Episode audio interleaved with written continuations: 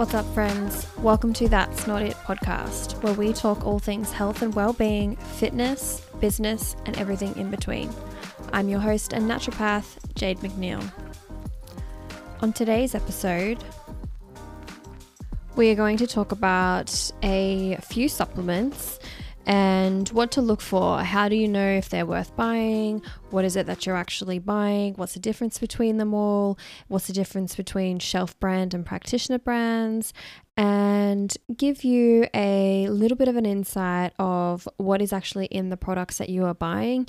And hopefully, um, this podcast will be able to help you make a informed choice the next time you go out to buy your supplements.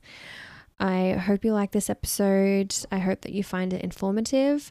I think I'm going to make this like a two part video, I mean, episode, because there's actually quite a lot to go through. And I might do some further digging into some like prenatals and proteins.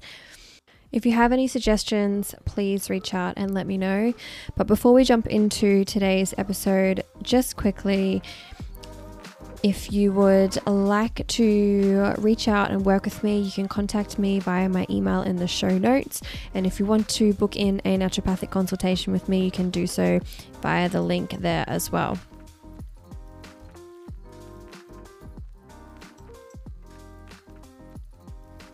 Okay, good morning, friends. This is the second time that I have recorded this podcast.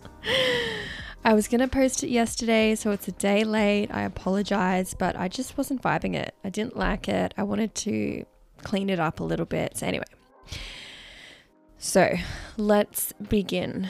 Today, we're going to touch on only, like I said in the intro, just a few supplements. We're going to focus on vitamin D, fish oils, zinc, magnesium, and the difference between all of the, the forms that you can get. And we're going to touch on a little bit of protein as well but it's just going to give you like the information that I'll provide will give you a bit of a understanding that you can apply to any supplement that you're purchasing and the whole idea is just to bring awareness around what it is that's in that product and what to look for and where you can go to find that information. Unfortunately, through my research, it's really not as easy as just knowing the right ones to buy. Um, there's a lot of stuff in the background that I discovered that aren't listed on the product itself. You have to go digging. So, part of that, part of this journey led me to the TGA. So, the TGA in Australia is the Therapeutic Goods Administration. They are a regulatory body for the Australian government and they are responsible for regulating all therapeutic goods for sale um, within Australia. So that includes medicines, vaccines, sunscreens, vitamins and minerals, pretty much anything that has a um, like a health claim. So through the TGA, a company must register their product and then supply a public analysis summary that is available for anyone to go onto the website and have a look at. So I would definitely encourage you to do that if you just want to have a little bit of a sticky beak like me and type in the name of the supplements that you already have in your home and have a look at the difference of what's provided to you on the actual product itself and then what's actually in it that you're not seeing. It's really cool. Um, it's really easy to do. Just go to the Therapeutic Goods Administration and there's like a product search. And yeah, I would definitely encourage you to do that. So, um, so yeah, so the public analysis summary. So that goes on and it lists what the product is intended to do and then the ingredients and then the excipients. So, when we're looking to purchase supplements, there's a couple of things that we need to look for essentially. Okay, this is things that we need to consider. And they look like quality, effectiveness, bioavailability, and the excipients. Now, unfortunately, for us, when we go into a health food shop, it is so overwhelming and how do we know any of these things? How are we going to know that? Well, hopefully I can. It's, it's a bit tough. Hopefully I can share with you little things that you can look for. But then that's why us as retail naturopaths, when you go into a health food store, or if you're working alongside a practitioner, it takes the guesswork out of you out of it. And another thing to bear in mind as well is instead of going into a shop and buying all of these supplements that you don't really know if you need, you just think you do, please go and get a blood test. They are just the best way to stay on top of it. Then you have a record every year of what your levels are, and you can literally pinpoint in your blood work specific times in your life that either you're having a rough time or you're really tired or you're really stressed out, low iron, and it's it's brilliant for you to look back on and compare your levels over the years. So for those of us in Australia who have access to a GP on Medicare, it's free. If you aren't going for routine blood tests, I would highly recommend you do at least once a year.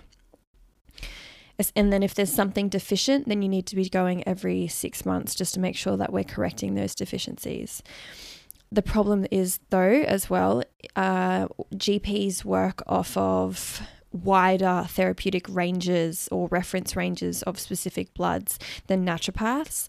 So I would encourage you to, if you do get your bloods done, ask for your own results back. They don't give it to you unless you ask. And if I was you, I would definitely be asking every single time. And that way you can come in and bring them in to a naturopath at a health food shop and just say, hey, can you have a quick look over this? My doctor said my iron's all fine, but I can see here that it's really low. Like, you might not be able to read blood tests that well, but it will tell you the reference range and where you're sitting, and you'll get a pretty good idea of where you are within that range. If it's low, then you know that you need to do something about that. So, that was a bit of a tangent, but the point being is when we have our blood tests or when we are working with a healthcare professional, it takes the guesswork out of knowing what supplements you need to buy. Anyway, let's get back to the quality. So, the quality often with practitioner brands and shelf brands. Like when I say shelf brands, I'm just going to refer to them as the ones that you can either purchase, like literally just off the shelf yourself. Like you don't need a prescription or you need to talk to anyone. So, nine times out of 10, the practitioner products are generally always of higher quality. They're also more potent. So that is why that um, you know you often will need some sort of a prescription or a healthcare practitioner to work with. So they need to monitor you. I think there could be like a little bit of a misconception that supplements can't harm you, which is just not the case at all, especially if you're just not quite sure and how they affect your body the uh, you know like zinc for example if someone takes too much zinc it'll throw out their copper and then with that comes a whole host of problems, including premature graying of the hair. Did you know that? There we go. So, if you were taking a lot of zinc over the last few months because of COVID and your hair has turned grey in what seems like overnight, I'd be having a look at your zinc and copper levels, boo. Anyway, so yes, yeah, so the quality. So, um, the quality also refers to thing like minerals and vitamins and constituents that are in their purest form. They're not filled with uh, like excipients, for example, which we'll get to in a moment. It also inc- includes like the manufacturing process as well which then leads to the effectiveness. So, the potent of it, the excipients, and the manufacturing process will all lead to the effectiveness and then also the avail- bioavailability, which pretty much just means like the bioavailability means how accessible that supplement is once it's broken down within the body, how much of that is actually being absorbed. So, with the problem with multivitamins, is there's so many nutrients that you're getting at once, not all of them can be absorbed because sometimes we use the same receptor to process two different minerals, for example, but if we're getting them at the same time and they're competing, either one of them's not getting in or we're not getting the full dose of either. So, yeah, I am a little bit on the fence with multivitamins these days. I really don't agree with them. I don't think they're really doing much for you at all. Uh, as well, like maybe like a multi B vitamin because it's just Bs and they're all water soluble. Or, yeah, anyway. Um, so the effectiveness will then also depend on how you're taking that supplement and what form it's in, whether that be a capsule, a tablet, a liposomal, or a powder. So, all of that will contribute to how much of the vitamin you're actually absorbing. A little hint if you can get anything in a powdered form or a liposomal, some things just don't won't come in powders or liposomals. However, things like vitamin C, for example, or a magnesium, if you can, and you can tolerate them, always choose the liquid form, liposomal C, or the powdered form of the magnesium. It just makes our uh, body work less to absorb, and you're absorbing more of the product, as well as they're generally filled less with excipients. Then moving into the excipients. so, I found this really quite shocking. It's needed, it's necessary to, you know, for example, to make a tablet, you have to have those excipients in there. When you make a capsule, you like a soft gel capsule, you need those excipients in there. So when I'm referring to excipients, think of things like gelatin to make the capsules or glycerol for like a binding of the tablet, things like that. Um, but there's unfortunately quite a few more sinister ingredients that are used within the pharmaceutical industry that now research is coming out that they're actually quite concerning. So, excipients selected for product formulation vary across the industry. The role of the excipient, um, however, should be considered, right? So, the number of pharmaceutical excipients are known to have side effects or contraindications. For example, one formulation, one capsule, one product may be filled with up to 90% of excipiate, uh, excipients, sorry. And they can be either synthetic or sourced from plants or animals. Depending on the medication, like I just mentioned, and the supplement type, they could be nil or low, and which is generally found in those powders and capsules that I was talking about. So, each excipient does serve a specific uh, purpose, and depending on that, it will determine the performance of the supplement. But form does matter. Now, we are going to talk about um, vitamin D really quickly, and I'll give you a bit of a comparison of how superior practitioner brands are compared to the shelf brands.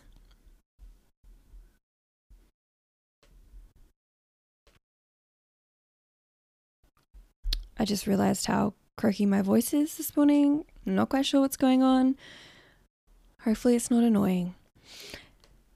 Anyway, so the vitamin D, I'm not going to name the name of them because I don't know if I can and I don't, don't really feel like being sued. So I'm just going to refer to them as a like shelf brand or a retail brand. Actually, I'll just refer to it as a shelf brand and then a practitioner brand. So a particular shelf brand is formulated, it's vitamin D3, and it has a thousand international units. The practitioner brand is exactly the same. It's a D3, it also has a thousand international units. They both have the same amount of vitamin D in it. The difference is purely the excipients.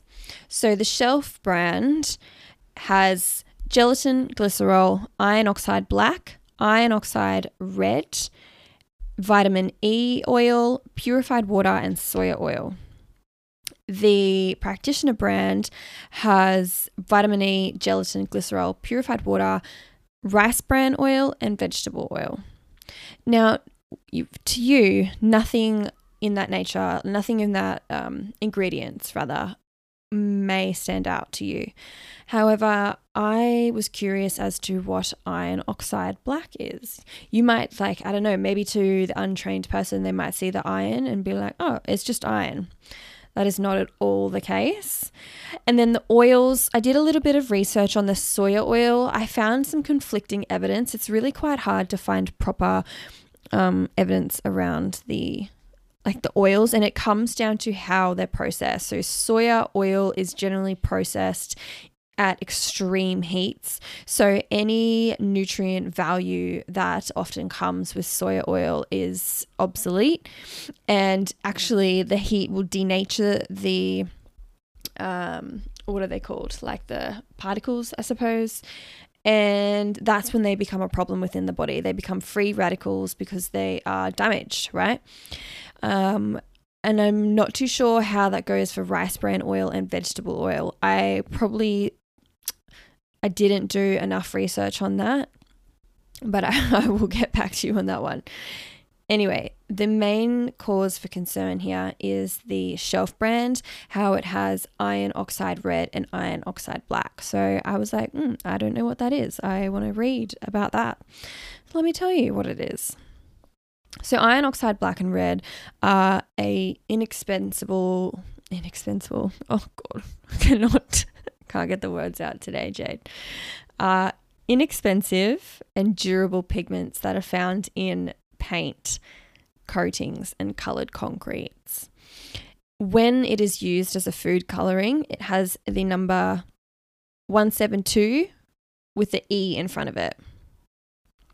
So E172 is the food grade code for iron oxide black and red.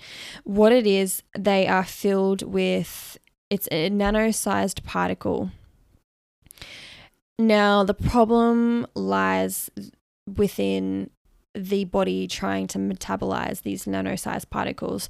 So, research is now finding that these nanoparticles are actually accumulating in several organs within the body rather than being metabolized. And from that, we're then starting to see things like gastrotoxicity, hepatotoxicity, and alterations to the gut micro- microbiota. So that's a problem, right? That's actually quite a serious problem. Like you're trying to increase the status of your health by supplementing with vitamins and minerals. However, what's included in them can essentially damage your organs. like, that's wild, right? And the only way that I found out that information was through that TGA public summary analysis that I spoke about. It's not listed on the product itself. So, yeah, bear in mind those supplements that your favorite influencer is blasting all over social media and is claiming that they're amazing. Mm, go into the TGA and have a good look what's actually in it because it's actually quite shocking. So, the practitioner only brand, I mean, there really wasn't a lot in there that stood out to me. Like, gelatin is gelatin. Uh, the WHO has even ruled out that the gelatin within the capsule process has been transformed to such an extent from its original source that people with religious and dietary restrictions should be able to take that. But I mean, you do you, boo. If that sits right with you, then go for it. Uh, and glycerol, that's just a, it is a preservative. It is a like low GI sweetener, um, and they use it as like an alternative to ethanol. You'll find glycerol in a lot of things. Um, but yeah, so anyway, so see what I mean? That's just like a little brief kind of snippet there. I want to move on to um, fish oils because this one was really quite cool. And I have a little bit of a bee in my bonnet about fish oils now that I kind of know what I know. So I personally feel this one's super important. So, things to look for when considering a good quality fish oil. What makes a good quality fish oil? So, we want a company that has third party proof of analysis, freshness, their manufacturing methods, their science methods, their dosage, if they partake in sustainable fishing practices, what the taste is, and also the color. So, for this one, I will name drop because it's not a bad thing.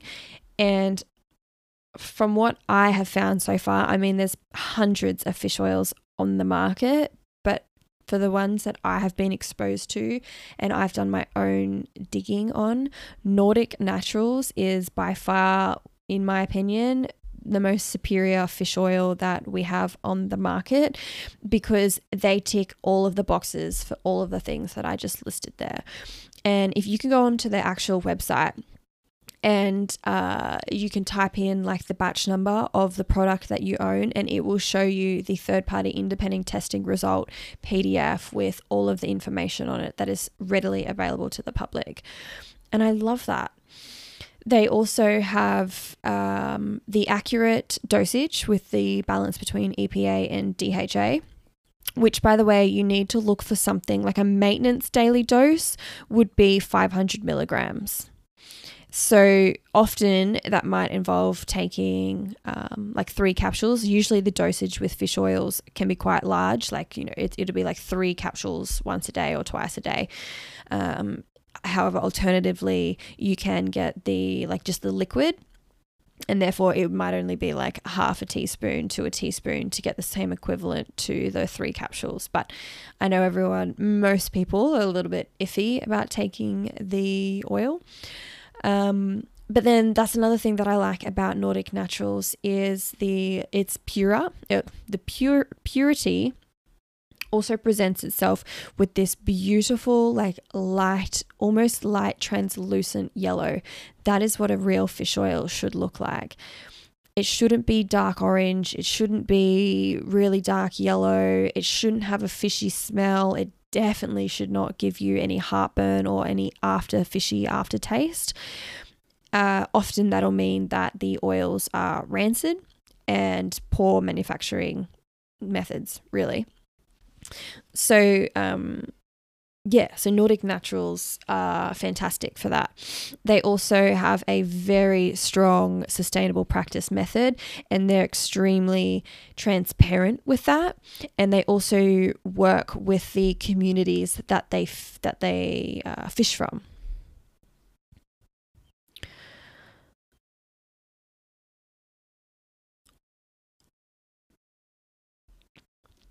So, two that I will compare with is again a really common um, shelf brand, and then not well.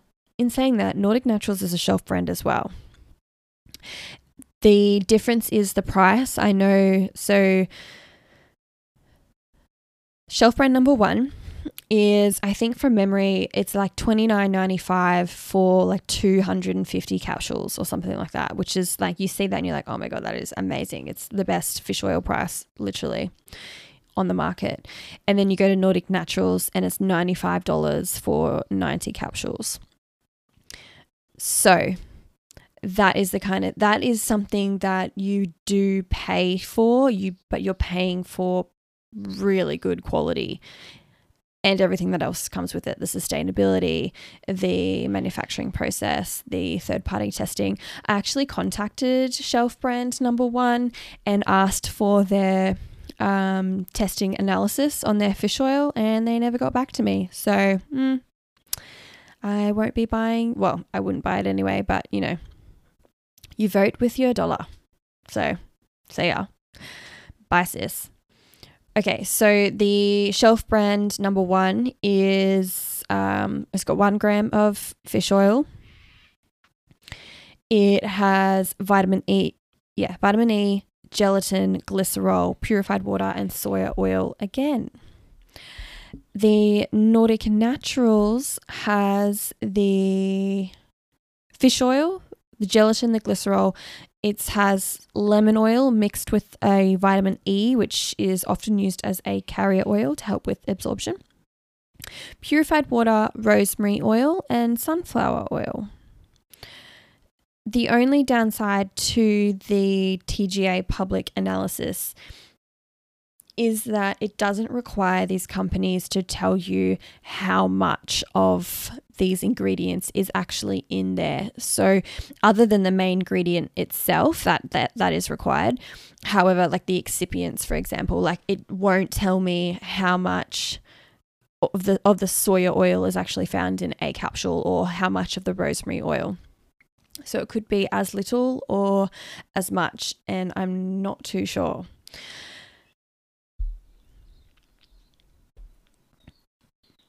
So, to summarize, fish oils, just because they're cheap and you know you, it's a bargain. You get like a whole bunch for a small amount of money. I'd probably stay clear of those brands. We want to look for companies that are sustainable in their fishing practices work with the community have transparent third party testing. That's also really important. We don't want them to do their own testing because that creates bias. We want third party analysis testing. Uh, we want freshness purity and the color as well obviously you're not going to know any of those well, half of those things because you can't open the bottle to have a look but that is why you talk to a healthcare practitioner or do a little bit of research before you go out and spend money on it which i know like half of you you know, we're all busy. We might not have the time, but really, like, I would rather sit there and spend half an hour reading about something that I'm potentially going to go spend my money on. And you know, I wouldn't want to spend $30 on a shit product. I'd rather spend $90 on something that I'm actually getting benefit from. You know what I mean? And you're not going to know that unless you just spend a little bit of time reading about the company or coming to ask me. Okay, well, moving on to zinc. So, zinc, I'm just going to touch on the different forms of zinc because I think that's what can be really quite confusing. And you go in and you, there's all these different brands and bottles and the names, and you're like, isn't zinc zinc? Yes, it is essentially, but it also depends on how it's been processed and what they've attached to that zinc to increase absorption. So on my notes here, I kind of had like spiels about every type of zinc and what it does. And this is what I I, I read through that on the first podcast and I was like, you know what? It's way too much. It's too confusing. I'm pretty much just going to tell you the zincs to stay away from and the zincs that you should consider purchasing. So, zinc orotate is the first one that um, I would consider purchasing. So, all that means is that it's a zinc like a particle that's been attached to orotic acid.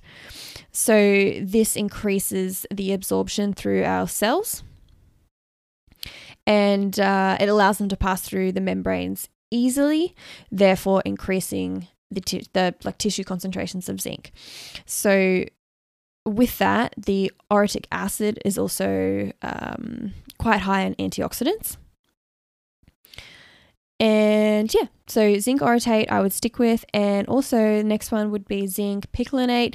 That is probably going to be the most common one that you find within the stores. The only difference that you'll often find with the picolinates is the dosage. And like, you know, often they'll be right next to each other. One's got 22 milligrams and one's got 50 milligrams. The difference being is 50 milligrams would be good if you are actively zinc deficient. The, you know, 22 milligrams or 30 milligrams would be for a maintenance dose higher is not always better. Like if you're not zinc deficient and you're like smashing 50 milligrams of zinc, then you can start to cause a deficiency in copper. The only problem is some of you might not know the signs of zinc deficiency. So I would start off low um, before working my way up to a 50 milligrams if you really need it, but you really shouldn't. Um, so while we're on that subject, things that um, like deficiency signs of zinc may be well the first one that we always look for in our physical examination in the clinic is white spots on the nails. It is a dead giveaway. Sometimes it can mean cal- calcium. More often or not though it's zinc because anyone that i have had in the clinic who have white spots on their nails i will then take them to do a zinc tally test and they can't taste anything. So that is zinc. Uh, it could be things like skin conditions, rashes, and dermatitis, especially the ones that aren't going away. behavioral changes, hair loss. Hair loss is a big one, especially in women. Like when you get in the shower and you wash your hair and you're having clumps of hair fall out, like just by running your fingers through it. Zinc. Look at your zinc. I mean, there's lots of things that can that can cause hair loss. Hair loss is quite tricky, um, but you know, instead of going straight to the more sinister things like thyroid, um, and like PCOS and stuff like that, we need to look at, you know, simple interventions like zinc first. Um, other deficiency signs include things like loss of taste and smell, impaired fertility, and um, like poor wound healing and impaired growth. If you think you have a zinc deficiency, again, like I keep saying, come into a health food shop with a naturopath and um, have a quick chat, and they'll be able to ask you a few questions. So, just to summarize very quickly, zinc orotate, zinc picolinate are fine stick to your lower doses first. You don't need to go all in with the 50 milligrams and do not take more than what the bottle says. Like I said, zinc can be really toxic in high, high doses. Uh, it can actually be quite dangerous and it can throw out the very fine balance between zinc and copper. Uh, okay, and then magnesium. So, magnesium again comes in many different forms. Depending on what you're needing the magnesium for, would be would depend on what type would be better suited for you. For example, um, someone who suffers, suffers from constipation as well as you know muscle cramps and is highly strung and stressed out would benefit from magnesium citrate that is because the citrate form acts as a laxative. So it uh, brings, you know, water to the bowels. It cleans out your intestines, and they'll, they'll often actually use magnesium citrate before like colonoscopies and surgeries. Um, and it's really quite effective. So if you're someone who suffers from constipation, get on the magnesium citrate again you do not need to just smash you know just stick to your your dosage requirements. You don't need to go higher than what's recommended because you know oh you, yeah no just stick to the recommended dosage. It's fine.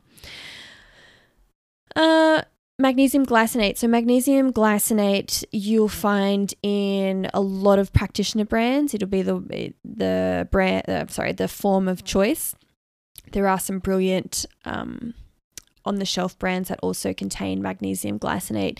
You'll often find most magnesium supplements will have several of these forms uh, in the one capsule just to kind of target a little bit of everything.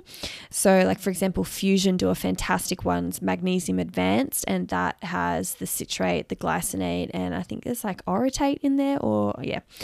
Um, but magnesium glycinate is the one that would benefit most people because it is less aggravating on the bowel so it won't upset a lot of people's stomachs uh, and the benefits come that come with this particular uh, form is we you know it helps with maintaining healthy bone density helps relieve anxiety relieves symptoms of pms decreases the abnormal heart rhythms improves sleep quality calming has a calming effect on the brain helps control blood sugar and also potentially decreases the risk of developing diabetes um, and then next up, we have magnesium malate. This is a combination of magnesium and malic acid. Uh, the benefits of that include exercise performance, controlling blood sugar, and decreasing chronic pain. So that one would be fantastic for like uh, athletes, um, you know, people with intense workouts who may experience DOMS, uh, things like osteoarthritis or pain and swelling in the joints, things like that. All right, so there are uh, there are many others. Um, there's actually several different types of magnesium. It can be quite overwhelming, but I'm just going to stick to the ones that I would suggest. If you were going to go out and buy, then that would be the one. So, what did I say? Magnesium citrate, magnesium glycinate, magnesium malate, and then orotate is in there as well, which is mostly treated for magnesium deficiencies and again to help improve athletic endurance. So you have four there to choose from. Okay. Lastly, I'm just going to touch in on proteins. I think I was going to go more in depth, but I really think this needs a whole entire podcast because the more I researched, I was like, oh my God, like I can't just summarize this in like 10 minutes.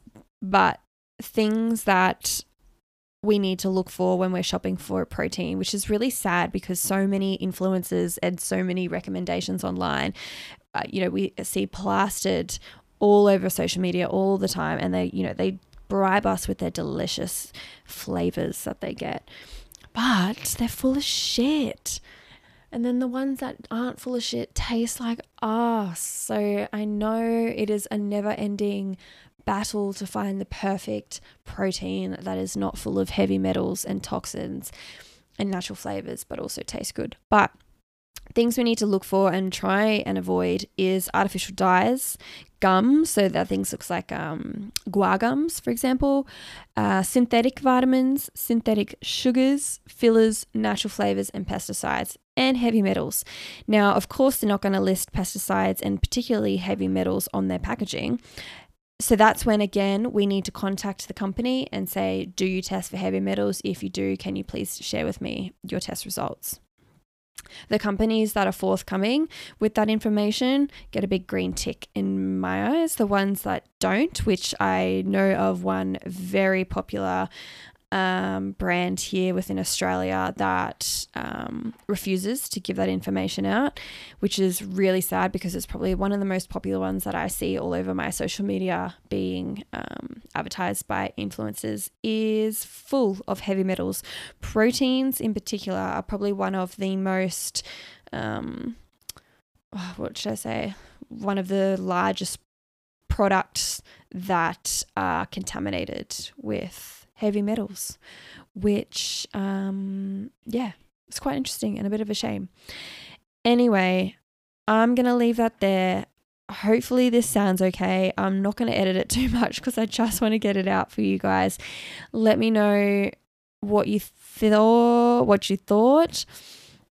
Um, and yeah, I think I might dive into some other things like prenatals because, again, I have a bit of a bee in my bonnet about prenatals because there's always that one that everyone suggests the moment that you get pregnant is go on, make sure you're taking this one. Starts with an E and it's full of crap. And I think more people need to know that. So, anyway. I'm going to leave this there. Um, I hope you enjoyed listening. I'm so sorry for my croaky voice. But anyway, it is what it is, sis. And I will catch you in the next episode. Bye.